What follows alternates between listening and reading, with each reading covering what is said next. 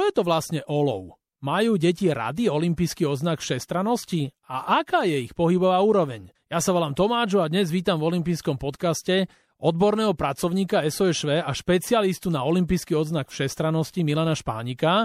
Milan, dobre som to povedal, tieto tvoje pozície?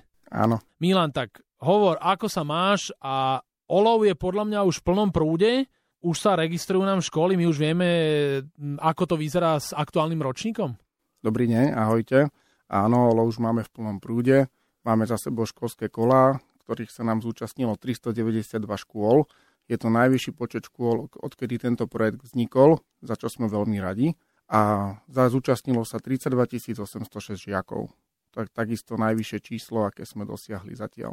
Hm, čiže zapamätal som si z toho, že takmer 400 škôl. Áno. Vieme, že to rastie a to je dobrá správa. A povedz mi, že čo olov vlastne je a kedy to vzniklo a kto to vymyslel?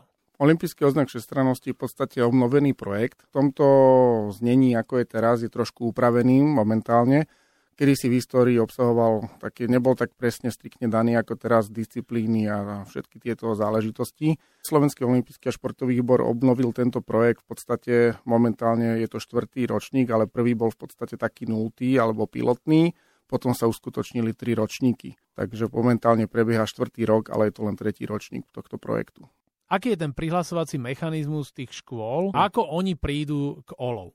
Snažíme sa tento projekt propagovať, tak aby v podstate sa to dostalo do čo najväčšieho počtu škôl. Tu by som chcel akurát ešte spomenúť, že od tohto školského roka sme to rozšírili pre žiakov 6. až 9. ročníka a príslušných ročníkov na gymnáziách, čiže príma, sekunda, tercia a kvarta a dovtedy to bolo len pre žiakov 6. ročníka. Tieto čísla nám nenarastli len kvôli tomu, že sme to rozšírili, ale aj priamo v tom napríklad v tom 6. ročníku alebo v tom veku nám vstúpli tie počty z tých 6 tisíc, ktoré sme mali v minulom ročníku, nám vstúplo na nejakých, teraz hlavy presne okolo 8 tisíc, 9 tisíc, tak nejako, čiže aj tam vstúpla tá početnosť týchto žiakov. A školy v podstate sa prihlasujú, najprv nám zašlo len, že majú záujem, my im sprístupníme potom náš software, do ktorého zadávajú výsledky Učitelia otestujú v septembri až novembri žiakov v šiestich disciplínach, ktoré si môžeme neskôr spomenúť. A následne nám tieto výsledky odošľú, my ich spracovávame, niekedy v decembri sa spracujú a v januári sa rozosielajú certifikáty, ktoré sa snažíme tak, aby boli doručené pred polročným vysvedčením, aby učiteľia mohli tieto certifikáty a prípadne zlatý, strieborný alebo bronzový odznak o ktorý v podstate títo žiaci bojujú, ten zlatý je jasné, že je akože najvyššie hodnotenie, tak aby stihli tieto odznaky a tieto certifikáty rozdať k poloročnému vysvedčeniu. Kto urobí poradie tých škôl, aby boli potom pozvaní povedzme na krajské kolo. Určite tam nezavoláme všetky školy, lebo práve tých škôl je veľa. snažíme. No? Áno, čiže toto sa práve snažíme, nevyberáme. V podstate momentálne máme nastavené pravidla tak, tomto sme aj upravovali ešte, aby sme práve otvorili to pre tie školy, že každá škola, ktorá sa nám zúčastnila v školskom kole, sa bude môcť zúčastniť krajského kola. Takže tie školy, ktoré boli zapojené a odoslali nám výsledky a získali certifikát ako škola, sa budú môcť zúčastniť so svojimi žiakmi v krajskom kole. Snažíme sa to tento rok práve tie školy motivovať, aby sa nám v ďalšom školskom roku zapájali ešte aktívnejšie, lebo našim cieľom je, aby tento projekt rástol Takže snažíme sa im motivovať, aj ak sa stalo náhodou, že im nejaký ročník buď vypadol pri zadávaní, alebo len nejaké pohlavie, lebo v podstate, ako si povieme neskôr, v krajskom kole budú súťažiť len družstva, ale môžem povedať aj teraz. Bude to 8-členné družstvo za každú školu, z každého ročníka chlapec, dievča a niektorým školám sa stalo, že buď im vypadli výsledky, že pri tom počte, keď učiteľia zadávali 300-400 žiakov, že zabudli na nejakú triedu, ak to boli menšie školy, tým pádom im tam vypadla nejaký, vypadol nejaký ročník alebo nejaká trieda, tak sme to práve sa rozhodli, že to otvoríme pre každú školu, ktorá sa zúčastnila a poslala nám výsledky, tak sa môže zúčastniť bez ohľadu na to, že či boli vo všetkých ročníkoch zapojení žiaci v školskom kole, sa budú môcť zúčastniť krajského kola. Takže v podstate máme najpočetnejší kraj, napríklad číslami je Žilinský kraj, kde sa bude môcť na krajskom kole zúčastniť 80 škôl. Verím, že to zvládneme, urobíme všetko preto, aby sme to organizačne aj s týmto obrovským počtom škôl zvládli v prípade, ak sa zúčastnia všetky. Áno, lebo ja som robil aj také krajské kolo bratislavské ano. a tam sme mali tiež e, z hľadiska tej organizácie celkom náročnú úlohu. Viem, že som aj deti poháňal, že keď toto dokončíš, už chod na ďalšiu disciplínu a ono to je ťažké aj celé zvládnuť organizačne, nehovoriac o tom, že my máme nejaký počet a z tých krajov zase tí najlepší postupujú do toho veľkého finále. Áno, čaká nás potom v júni, 15. 16. júna nás bude čakať finále olympijského znaku všestrannosti a tam sa prebojujú, máme zatiaľ nastavené tak, že najlepšia škola alebo víťaz teda krajského kola sa prebojuje v podstate do celoštátneho kola. Hm, a čiže koľko budeme mať potom tých finálových účastníkov? Keďže máme 8 krajov, tak 8 bude finalistov 8 však? škôl, každá škola bude mať 8 žiakov, čiže bude to 64 žiakov. A to už je organizačne mm, zvládnutelné. No, tam tých disciplín budú mať viac ako na krajskom kole, čiže organizačne to bude asi rovnako náročné, keby sme to porovnali, lebo krajské kolo máme prekažkovú dráhu, ktorá tento rok bude špeciálne rozdelená, keďže máme ročníky 6-7 a 8-9, tak jedna prekažková dráha v krajskom kole bude pre žiakov 6. 7 ročníka, iný typ prekažkovej dráhy bude pre žiakov 8. 9. ročníka, aby to mali trošku náročnejšie. Áno, čiže tí starší to budú mať o niečo ťažšie. Áno. A keby sme hovorili o tom, že ako vy ich e, testujete na tých školách, čo si hovorili na začiatku školského roka, e, až do toho novembra, testujú telocvikári a učitelia tie deti, tak to je testová batéria, Áno. to je vlastne kvázi taká diagnostika a ty vieš povedať, aké sú tie disciplíny, ktoré sú tam? Áno, je tu v podstate testovacia batéria, na ktorej sme spolupracovali s vysokoškolskými profesormi, aby sme ju zostavili čo najvhodnejšie. E, rovnako tak je veľmi totožná aj so štátnym vzdelávacím programom pre telesnú a športovú výchovu, čiže učiteľia nemusia vymýšľať nejaké testy alebo im prirábať im robotu. To znamená, že sú zhodné s tými, čo by mali oni robiť pri diagnostike všeobecnej pohybovej výkonnosti, ktorú realizujú na začiatku každého školského roka v každom ročníku a máme tam nejaké doplnené. Čiže je tu, máme tam člnkový beh 10x5 metrov, to je tak, že žiaci behajú medzi dvoma kuželmi, nejakých 10 úsekov. Potom máme výdrž zíbe nad hmatom, vytrvalostný člnkový beh alebo VIP test, to možno niektorí poznajú, ľahce za 30 sekúnd, to poznáme asi všetci. Hod plnou loptou vpred, alebo ľudov povedané medicínbalom, to ľudia väčšinou poznajú, že hod medicínbalom vpred a skok do diaľky z miesta s nožmo. Čiže týchto 6 disciplín realizujú v školských kolách a v podstate na základe nich potom získavajú body a môžu získať certifikáty. Teda každý získa certifikát a môžu získať odznaky. A dá sa povedať, že tieto odznaky, olimpijský odznak všestrannosti aj na základe tejto testovej batérie pomáha tým žiakom, že keď máš tom dobré výsledky a nevenuješ sa ani nejak vrcholovo športu, na základe týchto výsledkov dávajú potom tí telocvikári odporúčania rodičom, prípadne to môžu posunúť ďalej, poznať nejakého trénera, že vieš čo, tuto mám šikovného chalana, ktorý má úžasné tieto ukazovatele? Áno, presne toto je našim cieľom v podstate, aby sme poskytli spätnú väzbu o výkonnosti tých žiakov buď rodičom, alebo samotným žiakom, alebo učiteľom, keďže každý žiak si tam nájde potom percentil svojej výkonnosti, ako sa nachádza oproti svojim rovesníkom, nielen v ročníku, ale s rovnakým rokom narodenia dokonca to rozlišujeme, takže v podstate snažíme sa im naozaj poskytnúť fakt, že dôležitú spätnú väzbu a oni si tam nájdu v podstate v každej tej disciplíne tú úroveň. A cieľom je to nielen pre tých športovcov, ale aj pre tých žiakov, ktorí sa neradi hýbu, tak im poskytnúť v podstate nejakú informáciu, ako sú na tom a motivovať ich k tomu, že keď sa budú rozvíjať, že v podstate, ako dobre vieme, šport pomáha nielen čo sa týka mm, životného štýlu, ale ako celkovo každému človeku, takže snažíme sa ich motivovať k tomu, aby sa hýbali, aby sa lepšie cítili a jednoducho keď im to nejde zatiaľ samým, tak prostredníctvom napríklad tých certifikátov veríme, že zapôsobíme napríklad na rodičov, ktorí keď si to zbadajú, že um, keď zistí, že moje dieťa napríklad je naozaj na tom dosť zle, že 98% Slovenska je pred ním, tak asi tam niečo je. Väčšinou, keby toto zistil človek z matematiky, tak naženie svojho syna alebo dceru na doučovanie.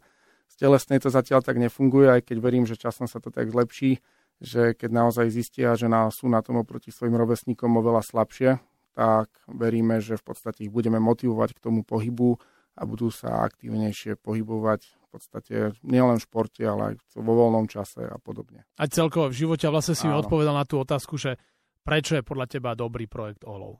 Asi kvôli tomuto najmä. Také dva pohľady by som povedal. Prvý je tá všeobecná časť, alebo tá v podstate to školské kolo, kde sa snažíme motivovať každému. Tuto možno, ak môžem z tohto miesta, by som chcel apelovať práve na učiteľov, lebo občas nám robia to, že v tejto časti, kde zbierame tieto výsledky, tak oni nám zasielajú len výsledky tých lepších žiakov a povedia, že tých slabších nám neposlali. Ja viem, rozumieme, že je to naozaj náročná činnosť zadať tie všetky výsledky, za čo sme im veľmi vďační a chcel by som sa im veľmi poďakovať, že tie výsledky nám odosielajú a zapájajú sa ako školy a učiteľia do tohto projektu. Ale v podstate každý ten žiak, aby mal možnosť získať tú spätnú väzbu, takže nezadávať nám len výsledky tých najlepších z tých škôl, ale jednoducho tak, ako to robí väčšina škôl, že nám zašle všetkých žiakov, ktorí môžu cvičiť. Mali sme učiteľov, ktorí no nahrali aj 400 žiakov jeden učiteľ. Takže to už sú naozaj to makačka, keď to človek chce nahrať. Takže... Asi aj mimo školy a, sa musí s tým zaoberať a investuje do toho aj svoj čas, presne hlavne tak. voľný čas. Áno, presne tak, že to robia vo svojom voľnom čase potom, čiže za to sme im veľmi vďační.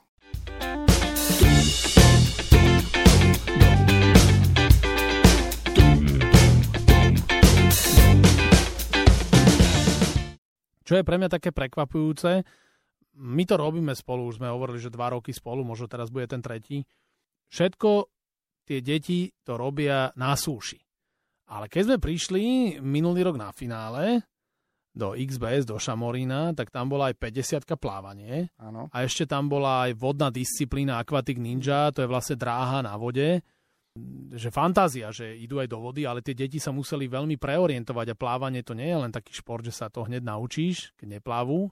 Nie, že aj toto bola taká špecifikácia, také novum. Prečo ste to tam dali? V podstate tuto bola tá druhá časť, keď sa vrátim myšlienkou naspäť, potom je druhá časť tohto projektu, čo si myslím, že je veľmi super. Tento projekt je zaradený v podstate do školského športu a je to v podstate na, na tej najvyššej úrovni, že máme až celoštátne kolo a oproti iným v podstate týmto školským súťažiam je super to, že tí žiaci sa porovnávajú nie vo svojej disciplíne len, ale vo všetkých možných disciplínach, hlavne v tom finále. To znamená jedno, že či ten žiak robil napríklad to plávanie, aj plavec, tým pádom jasné, že v plávaní bude nad ostatnými vyčnievať, ale môže tam byť atlet, môže tam byť futbalista, hádzanár, môže tam byť žiak, ktorý sa nevenuje aktívne žiadnemu športu, žiadnemu klube, ale veľmi rád sa hýbe takže sa môže prebojovať v rámci toho družstva alebo jednotlivca do minulého roka do, až do toho finále a porovnávajú sa vlastne nie vo svojich disciplínach. Takže pre z tohto pohľadu presne je to, že sa snažíme, aby ten projekt bol naozaj všestranný, preto máme zaradené aj rozličné tie disciplíny, že to není len o tom, že či má škola 11 futbalistov, ktorí hrajú za nejaký športový klub a potom môže postaviť silné družstvo a môže sa prebojovať až na celoslovenské kolo, ale aby to bolo naozaj o tej všestrannosti toho týmu, tej školy, tej, tých pohybových aktivít, čiže plávanie, beh, čiže majú tam nejaké prekažkové dráhy, majú tam znova vo finále napríklad opakujú všetky tieto disciplíny, ktoré mali v tých školských kolách, majú tam prekažkové dráhy, mali, či už bola na vode, alebo po minulosti bola na súši zase, čiže naozaj dbáme na tú všestrannosť u týchto žiakov. Z hľadiska tej komplexnosti s tým plávaním súhlasím, lebo ja som veľa vo vode a plávanie za mňa áno. Akože mne sa to páčilo, bolo to také zvláštne, že zo bolo. súše sme prešli do vody, do vody a tam sme aj videli potom rôzne výkony, že skôr som tak e, upozorňoval plavčikov, že dávaj pozor, že tento vidím, že to sa bude s tým trápiť. Aj Hej. toto sme tam videli. Mali sme dokonca aj žiakov, ktorí boli vo finálovom kole, alebo v celoštátnom a plávanie sa nezúčastnili. Jednoducho túto disciplínu museli vypustiť, nakoľko nevedeli tak dobre plávať, že by tú 50 nepreplávali. To znamená, že za tú disciplínu získali vo finále 0 bodov Nevylúčili sme ich, lebo to nie ano, Nebolo cieľom. žiadne eliminačné Áno, kritérium. Nebolo to cieľom ich trestať za to, ale skôr poukázať na to, že máme žiakov, ktorí v školách nám nevedia plávať, čo je veľmi také zvláštne, lebo my v našom veku v podstate, keď sme boli na základnej škole, tak plávanie bolo úplne normálne. Teraz nájdeme žiakov, ktorí naozaj plávať nevedia. Čiže tu je to na zamyslenie, že naozaj, či by sa niečo s tým nezačalo robiť, aby nám tí žiaci naozaj v podstate sa zlepšovali aj v tej gramotnosti v tom plávaní.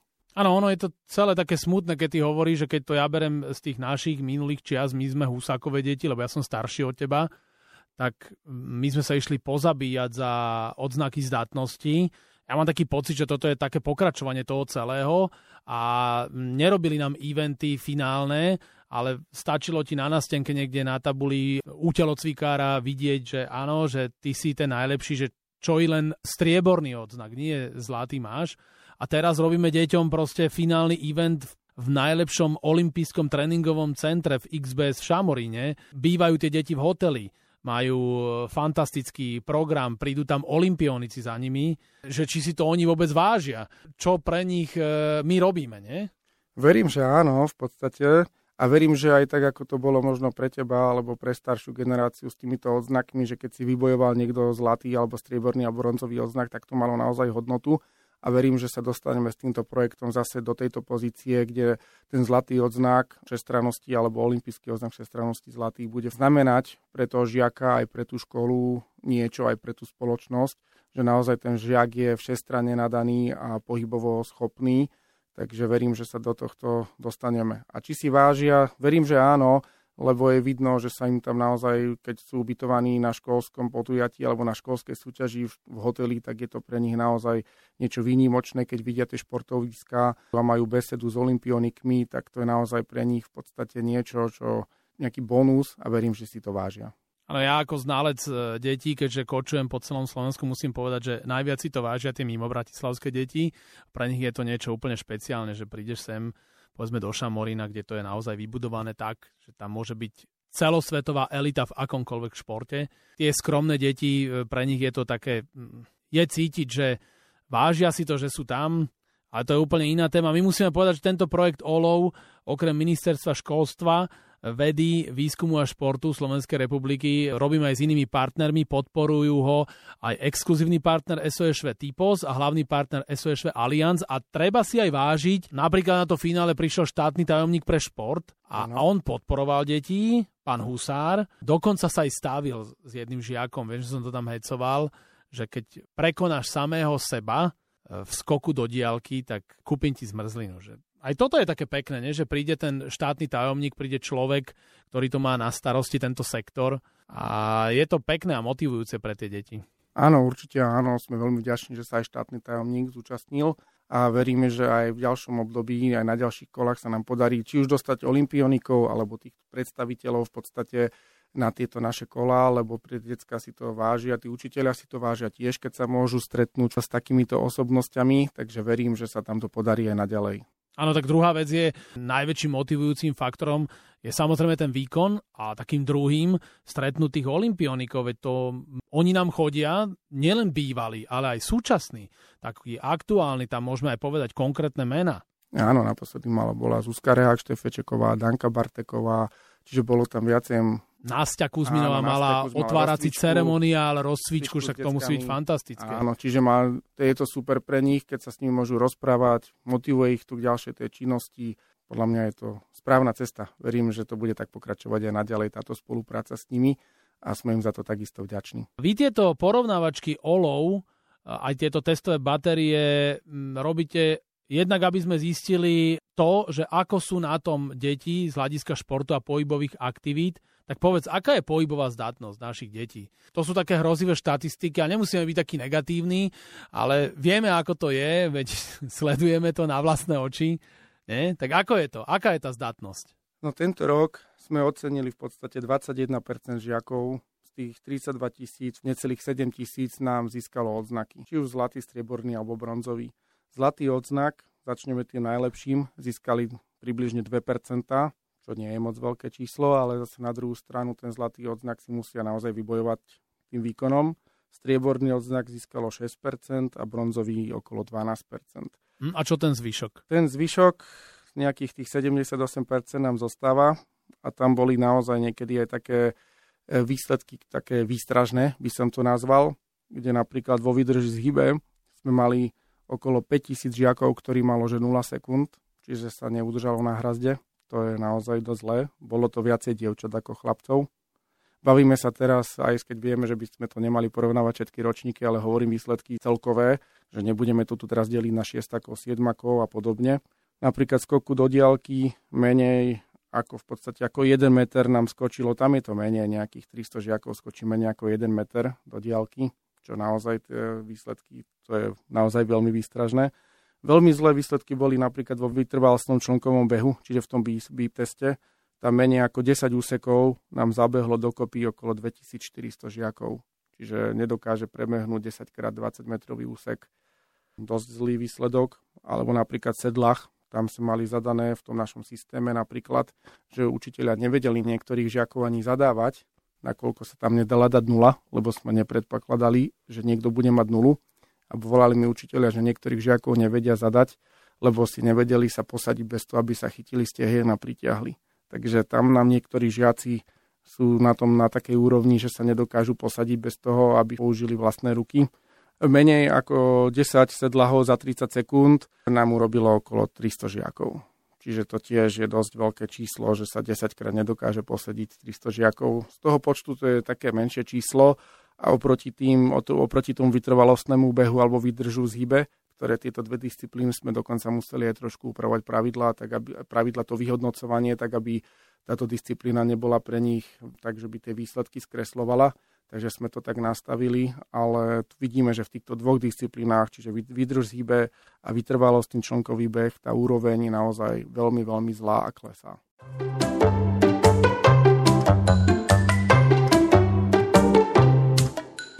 No a to je taká tá ďalšia otázka, že je super, že my robíme olov, ale aj tak my vyselektujeme len tých najlepších, čo sú športovo najzdatnejší, ktorí nám prídu e, do finále. Ale čo s týmto ďalej e, budeme robiť? Vieš, že tá pohybová zdatnosť a výkonnosť a celkovo e, tá pohybová úroveň našich detí klesa.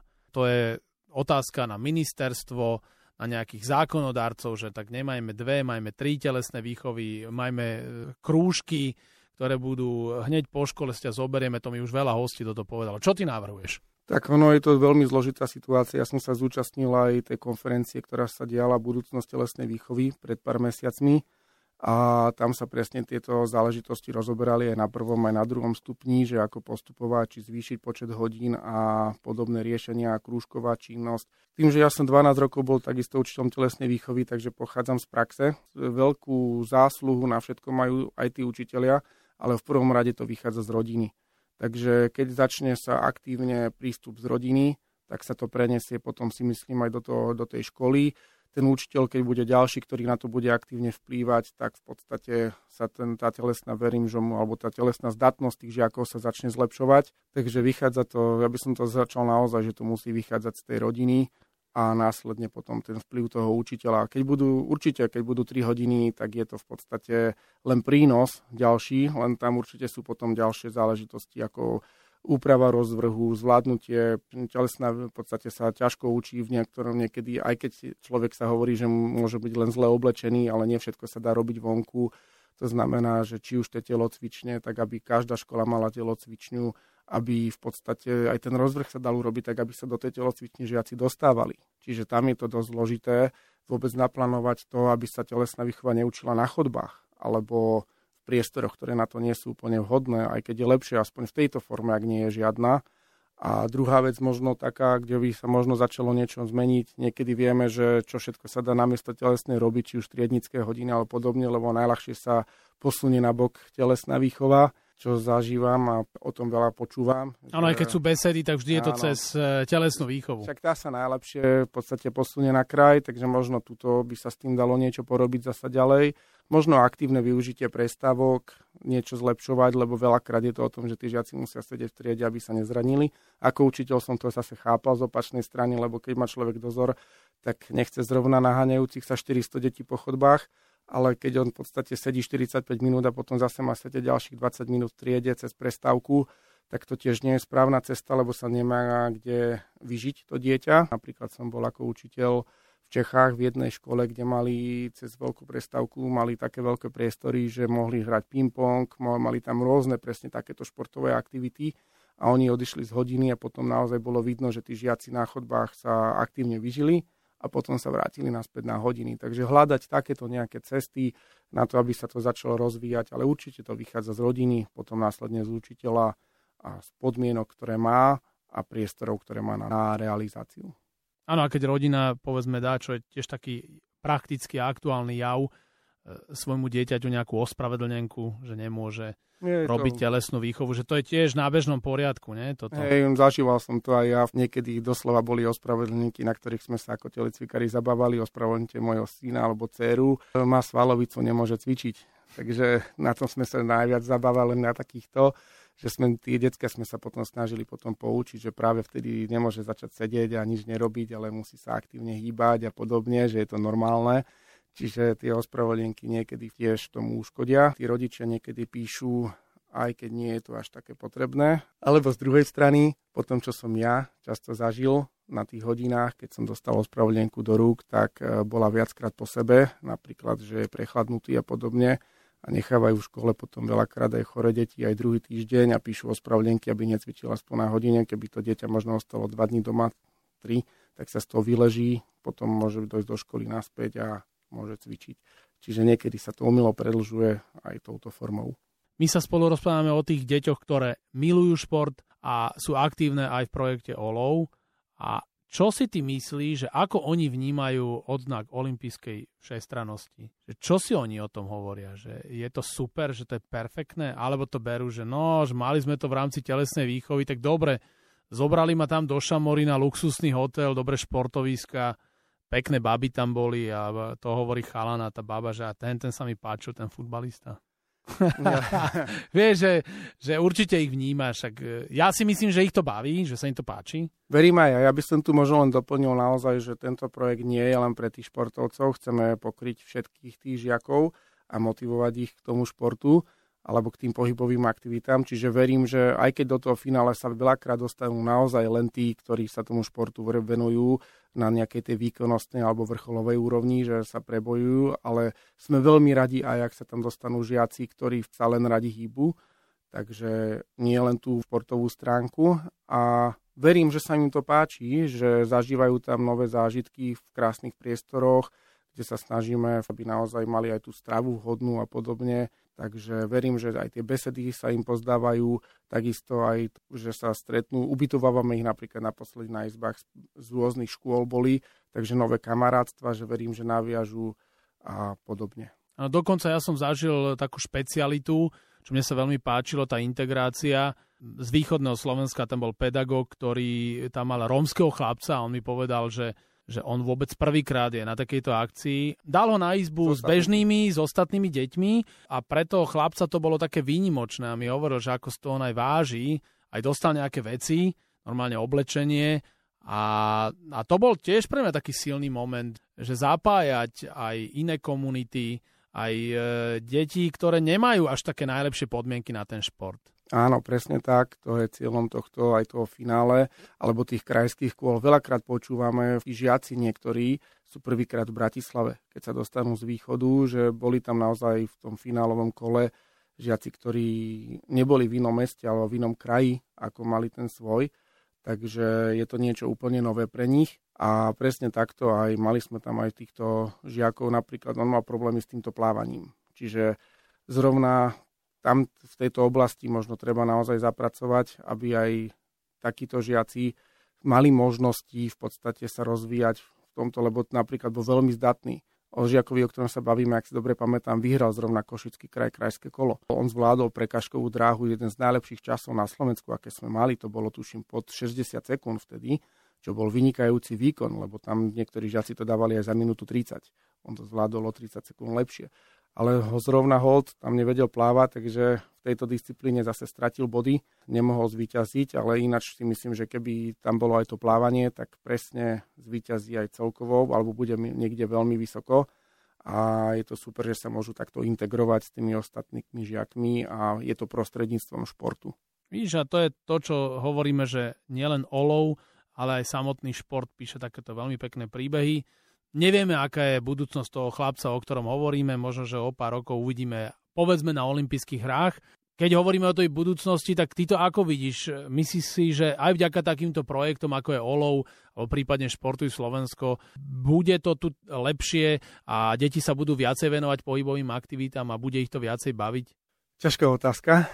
Verím, že áno. Že tento projekt ich bude motivovať k tomu, a či už po tom školskom kole tí, ktorí sa neprobojú ďalej, že uvidia, že naozaj, keď sa nad tým zamyslia, že sa musia začať hýbať a bude ich to motivovať, alebo ich strhne ten efekt tej triedy, že v podstate potrebujú to alebo chcú to. Čiže verím, že sa to bude jednoducho pohybovať tým správnym smerom. A čo sa týka budúcnosti tohto projektu, tam možno bude, sa máme v pláne rozšíriť na stredné školy o dva školské roky, nie v najbližšom, ale tom ďalšom Takže snažíme sa ho rozširovať tak, aby sa medzi tú populáciu dostával v čo najväčšom množstve a naozaj potom tie výsledky, aj tie odznaky, ktoré získavajú, mali hodnotu pre tých žiakov.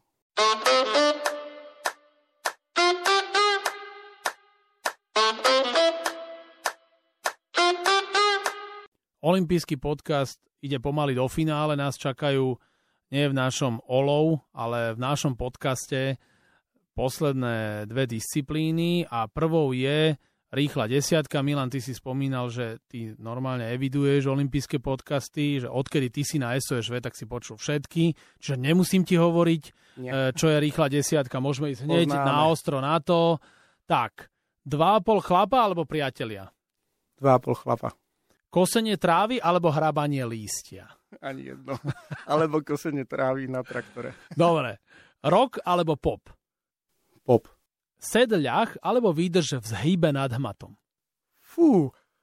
Dobre Vy, som ti dal, čo? To teda hej, obidve sú veľmi ťažké, asi sedlach. Kontraindikácia alebo kontraprodukcia? no, musím si vybrať. No? Kontraindikácia, fú, tak dajme tu. Hliník alebo drevo? Drevo. Hory alebo more? Hory. Tenisové finále Grand Slamu alebo finále MS v hokeji? finále MS hokej. Mačka alebo pes? Pes. Dominika Cibulková alebo Danka Barteková? Obidve. jednu si musíš vybrať. Nemôžem uraziť ani jednu. Výborne. Tak rýchlu desiatku si akože zvládol až na tú poslednú otázku. A teraz si to vymeníme. Milan, môžeš ty mňa sa na oplátku niečo opýtať. Last question, posledná tvoja otázka. Skúsime úplne z iného súdka, keďže som tanečník. Aké ty máš skúsenosti so štandardnými latinskoamerickými tancami? So štandardnými absolútne žiadne. To neviem, či by som jednoduchý valčík vedel dať.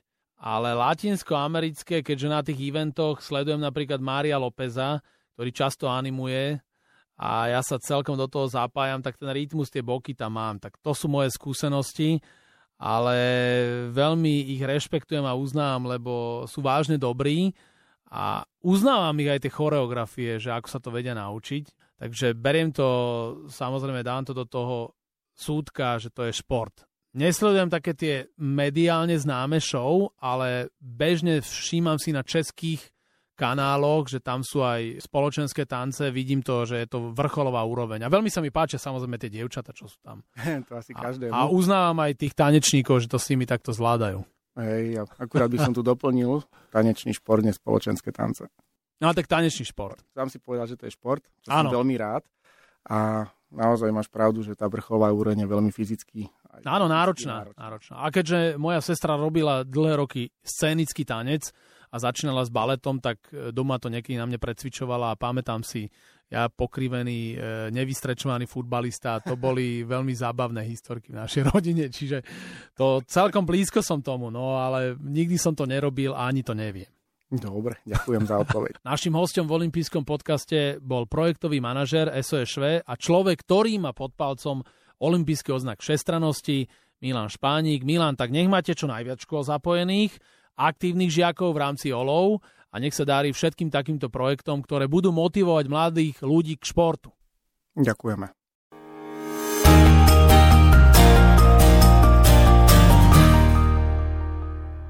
Tak dúfam, že sa vám tento olimpijský podcast páčil. Prihláste sa na jeho odoberanie vo svojej mobilnej podcastovej aplikácii na platformách Google Podcasty, Apple Podcasty a Spotify. Všetky olympijské podcasty nájdete aj na www.olympic.sk lomka podcasty. Teším sa na vás v ďalšom podcaste. Pozdravuje Tomáčo, prajem všetko dobré, športu zdar, počúvajte nás aj naďalej. Olympijský podcast vám prináša exkluzívny partner Slovenského olympijského a športového výboru, spoločnosť Typos. Generálni partneri Toyota a 4F. Hlavní partneri Bila, SPP, CZ Slovakia, Allianz a partneri Matador a Štrabak.